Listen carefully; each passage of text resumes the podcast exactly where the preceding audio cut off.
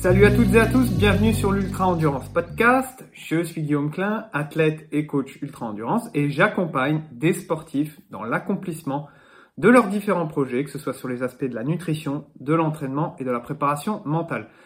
Dans ce podcast, on aborde tous ces sujets et je vous invite d'ailleurs à aller consulter le contenu qui a déjà été publié et peut-être vous trouverez des réponses à vos questions. Mais n'hésitez pas surtout comme vous le faites, à me faire parvenir des idées de sujets que vous souhaiteriez que je traite pour faire de ce podcast, comme je le dis toujours, un outil participatif.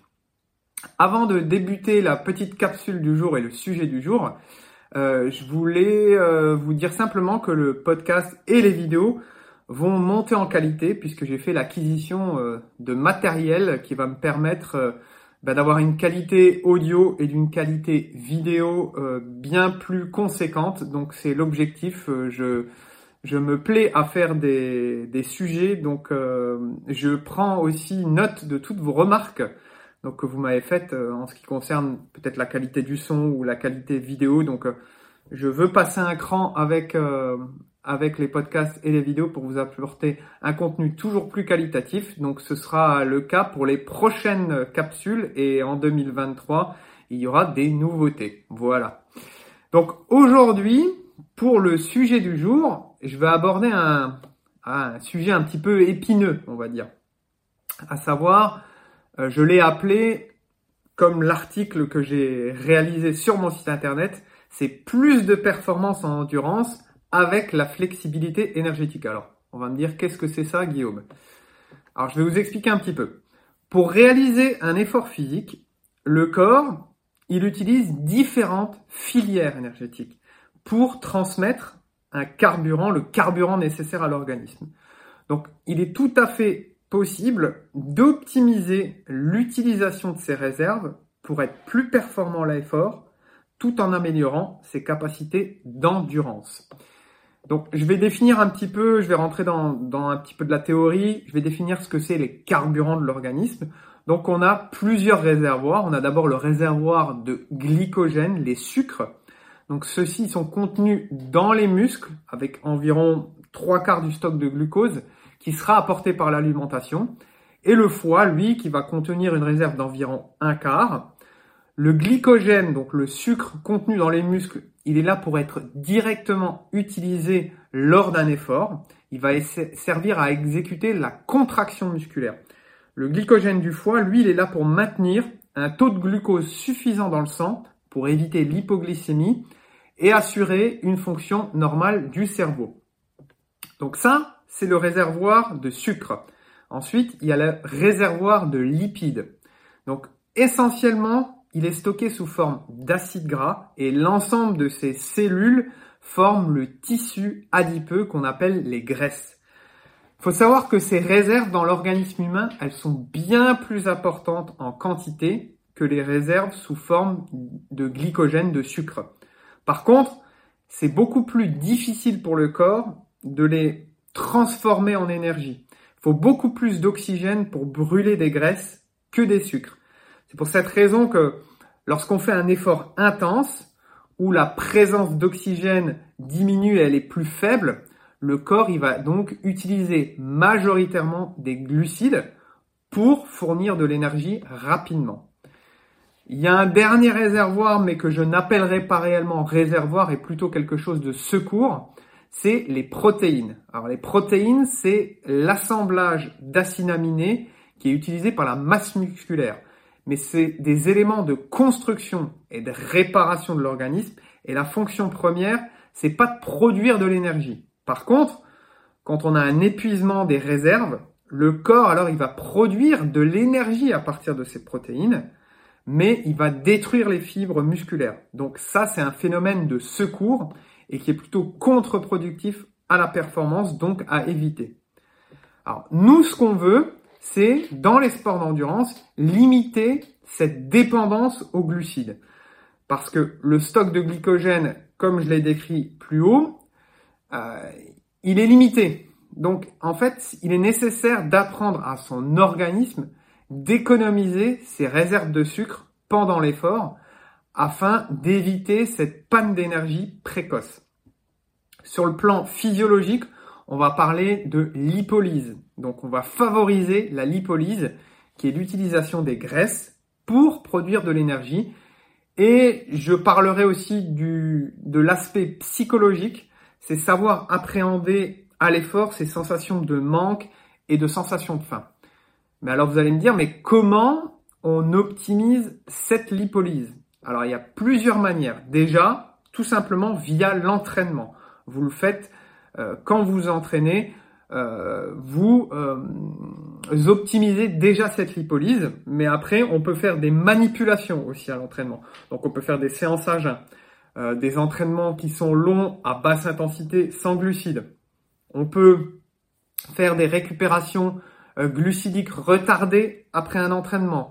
On peut faire aussi un entraînement bicotidien sans recharge en sucre entre les deux séances. Et on va dire le, le, le, must, et ça je le, je tire du livre Ultra Performance de, de Fabrice Kuhn, qui est génial, je peux vous le conseiller, euh, où lui euh, a fait des études sur le sujet. Et donc, euh, toutes les cascades biochimiques en termes d'activation de la lipolyse, elles se font principalement et de meilleure manière en entraînement, ce qu'on appelle sleep low. Donc, c'est euh, réalisation d'une séance à haute intensité, par exemple le soir, en fin de journée. De là, vous prenez un repas de récupération, mais sans recharge en glucides, donc euh, pas de pain, pas de pâtes, pas de riz, euh, pas de fruits, ça va être juste protéines, graisses et légumes. Et derrière, on va se coucher, on fait, on fait sa nuit, et on fait une séance à jeun le lendemain matin. Donc voilà, ça c'est une des manipulations. Toutes ces séances spécifiques, elles vont donc permettre la mise en place d'adaptations physiologiques pour que le corps il aille puiser dans ses réserves de graisse et qu'il utilise ces réserves de graisse comme source d'énergie qui limite la consommation du glucose et aussi l'épuisement des réserves de sucre. Par contre, il faut rester mesuré avec toutes ces manipulations et les utiliser de façon stratégique euh, au sein de sa planification. C'est un stress pour l'organisme. L'entraînement crée déjà un stress et c'est dommage de suraccumuler des stress et peut-être de rentrer dans une notion de, surfatigue et de contre-performance. Ensuite, on peut aussi optimiser cette lipolyse et ça on l'oublie, on parle que du côté entraînement, mais déjà via son alimentation du quotidien. Donc, euh, je le répète, euh, je l'ai déjà répété dans plusieurs podcasts, pour une alimentation saine et santé, c'est le socle euh, du sportif et c'est le socle, euh, comme je le dis, de la santé. Donc, pour disposer de cette alimentation saine et santé, la règle de base, c'est de manger des produits bruts, non transformés, et si possible, voilà, pour la plupart d'une agriculture biologique ou raisonnée, ou un producteur local, etc., etc., L'objectif, c'est vraiment de disposer d'un équilibre. Ça, ça va fonder votre socle qui vous apportera ben, une part suffisante et qualitative, tout ce qui est macronutriments, que ce soit les glucides, les graisses, les protéines, mais aussi, et ça on l'oublie souvent, tout ce qui est micronutriments, donc vitamines, minéraux, oligoéléments et antioxydants. Donc c'est important euh, d'avoir une assiette équilibrée au quotidien. Et je dirais pour revenir à notre sujet, euh, pour optimiser cette lipolyse, je préfère conseiller, et ça c'est mon expérience personnelle au fil des années et par rapport à mes formations, euh, et par rapport à toutes les lectures et tous les tests que j'ai pu faire, c'est au quotidien d'avoir une consommation de glucides qui est raisonnée, en s'orientant plutôt vers une stratégie à tendance low carb, c'est-à-dire faible en glucides, pour limiter cette dépendance de l'organisme au sucre. Les apports en glucides, on va principalement les répartir autour des activités sportives, que ce soit en amont et pendant aussi certains entraînements longs ou intenses. Le but, c'est d'être en pleine possession de ses moyens physiques et optimiser ses performances. On va aussi mettre les glucides après l'effort lors de la fameuse fenêtre métabolique pour recharger au mieux les réserves énergétiques de l'organisme. J'ai d'ailleurs réalisé euh, un sujet euh, podcast et euh, en vidéo sur les glucides, donc je peux vous inviter à aller le, consulter. Alors, il y a une autre stratégie et certains athlètes d'endurance vont parfois s'orienter vers des extrêmes. Et là, je vais parler de régime cétogène. Bonne ou mauvaise idée. Euh, certains pensent que c'est la solution ultime pour ne plus connaître de panne d'énergie. J'ai testé. Euh, je peux vous faire mon retour d'expérience. Et aujourd'hui, je suis un peu plus mesuré avec ça. Et je vais vous expliquer déjà ce que ce qu'est le régime cétogène. Donc, c'est une manipulation métabolique qui va permettre majoritairement la combustion des graisses. Donc, le but, c'est d'apporter une faible quantité de glucides euh, dans son alimentation au quotidien. On va parler de plus ou moins 50 grammes, donc ça limite vraiment. Donc, pas de pain, pas de pâtes, euh, pas de riz, euh, pas de légumineuses, pas de fruits ou alors très peu et plutôt des fruits à, faible taux faible taux glucidique et parallèlement une augmentation de la consommation de lipides. Donc quand on va faire cette manipulation, le foie, il va produire ce qu'on appelle des corps cétoniques qui vont devenir un carburant de l'organisme. Et comme on a de conséquentes réserves de graisse, la cétose, elle va permettre d'avoir tout simplement un important réservoir énergétique à disposition comparativement au stock de glycogène, de sucre, qui lui va être très limité. Je vous donne un exemple.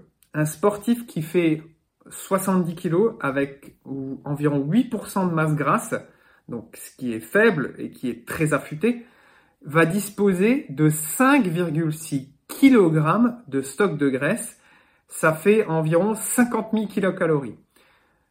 Contre seulement si sa réserve de sucre elle est remplie au sein de son organisme, 600 g de sa réserve remplie en glycogène, ça représente seulement 2400 kilocalories. Donc vous voyez la différence et que bah, le réservoir de graisse, il est vraiment euh, quasiment inépuisable. Maintenant, il y a des limites dans tout ça. Alors, pour un effort d'endurance avec une intensité faible à modérée, effectivement, comme je l'ai expliqué, c'est un avantage que le corps, il utilise davantage ses graisses comme, comme source d'énergie et comme carburant.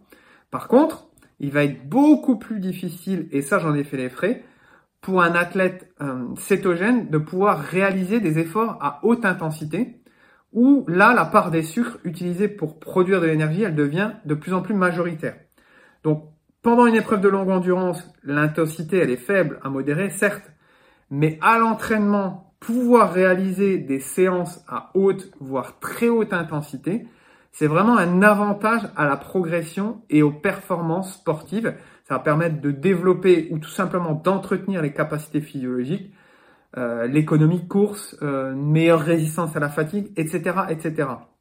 Donc en gros, on va être plus rapide et efficace pour une même intensité d'effort, tout en dépensant moins d'énergie. Se priver de cette composante, pour moi, c'est vraiment tendre vers la stagnation, voire la régression à long terme. Alors, je dirais plutôt que euh, de se mettre dans une case, on va essayer aussi d'optimiser en fait et de maximiser l'utilisation des glucides, de les utiliser de façon stratégique. Donc dans son alimentation du quotidien, euh, on va les mettre euh, autour des séances d'entraînement en amont pour être en pleine possession de ses moyens, mais aussi après pour maximiser la récupération. Voilà, la récupération de l'organisme pendant cette fenêtre métabolique. Et pendant l'entraînement, c'est vraiment intéressant des fois d'effectuer des certaines sessions où on va consommer davantage de glucides. Alors pourquoi? D'une part pour, ne pas déshabituer l'organisme à la bonne digestion et utilisation des sucres, parce que ça on va le retrouver sur les épreuves longues. Souvent certaines personnes ont des problèmes digestifs par justement euh, une mauvaise digestion des sucres et donc, euh, il se retrouve ben, avec des vomissements, euh, des crampes d'estomac, euh, des problèmes intestinaux, etc., etc. Et donc, euh, ne pas déshabituer l'organisme à digérer pendant l'effort, c'est vraiment une notion importante, notamment les sucres. Donc, à l'entraînement, tester ça pour aussi tester cette ration maximale qu'on va pouvoir assimiler en grammes par heure d'effort.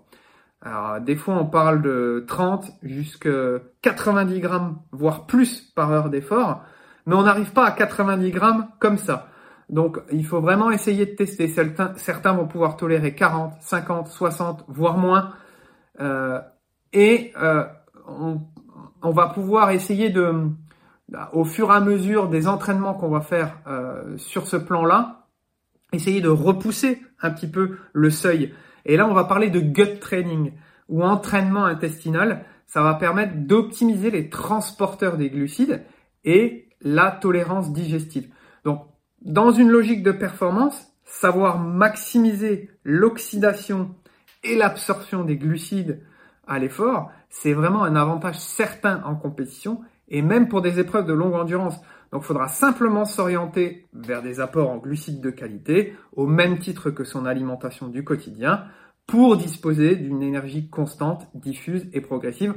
Là encore, je vous invite à aller voir sur mon site internet ou les différentes vidéos que j'ai fait sur le sujet pour trouver les réponses à vos questions. Donc, en conclusion, vous voyez, je dirais que plutôt de mettre en concurrence d'un côté une stratégie orientée sur la combustion des graisses, donc la lipolyse, et de l'autre une consommation importante en glucides, c'est ça qu'on voit un petit peu, c'est-à-dire que c'est où je m'oriente strictement vers un cétogène et je ne consomme pas de glucides, ou de l'autre, je vais surconsommer des glucides et je vais avoir des problèmes euh, euh, inverses, c'est-à-dire que je ne vais pas savoir utiliser cette lipolyse.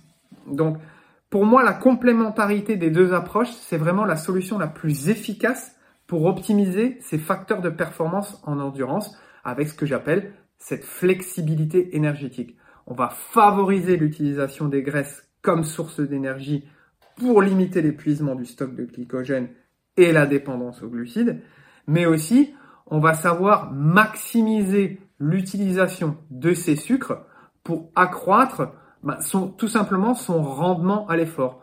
Donc avoir cette complémentarité des, deux écoles, entre guillemets, pour moi c'est la solution euh, la, la plus efficace. Voilà. Donc ben merci pour votre attention. Donc la prochaine fois, le son sera de meilleure qualité, la vidéo sera de meilleure qualité par rapport au matériel que j'ai acquis.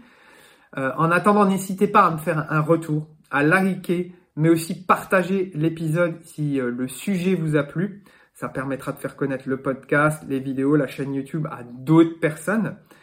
Et en attendant, ben, prenez bien soin de vous. Je vous dis à bientôt pour la nouvelle capsule. Salut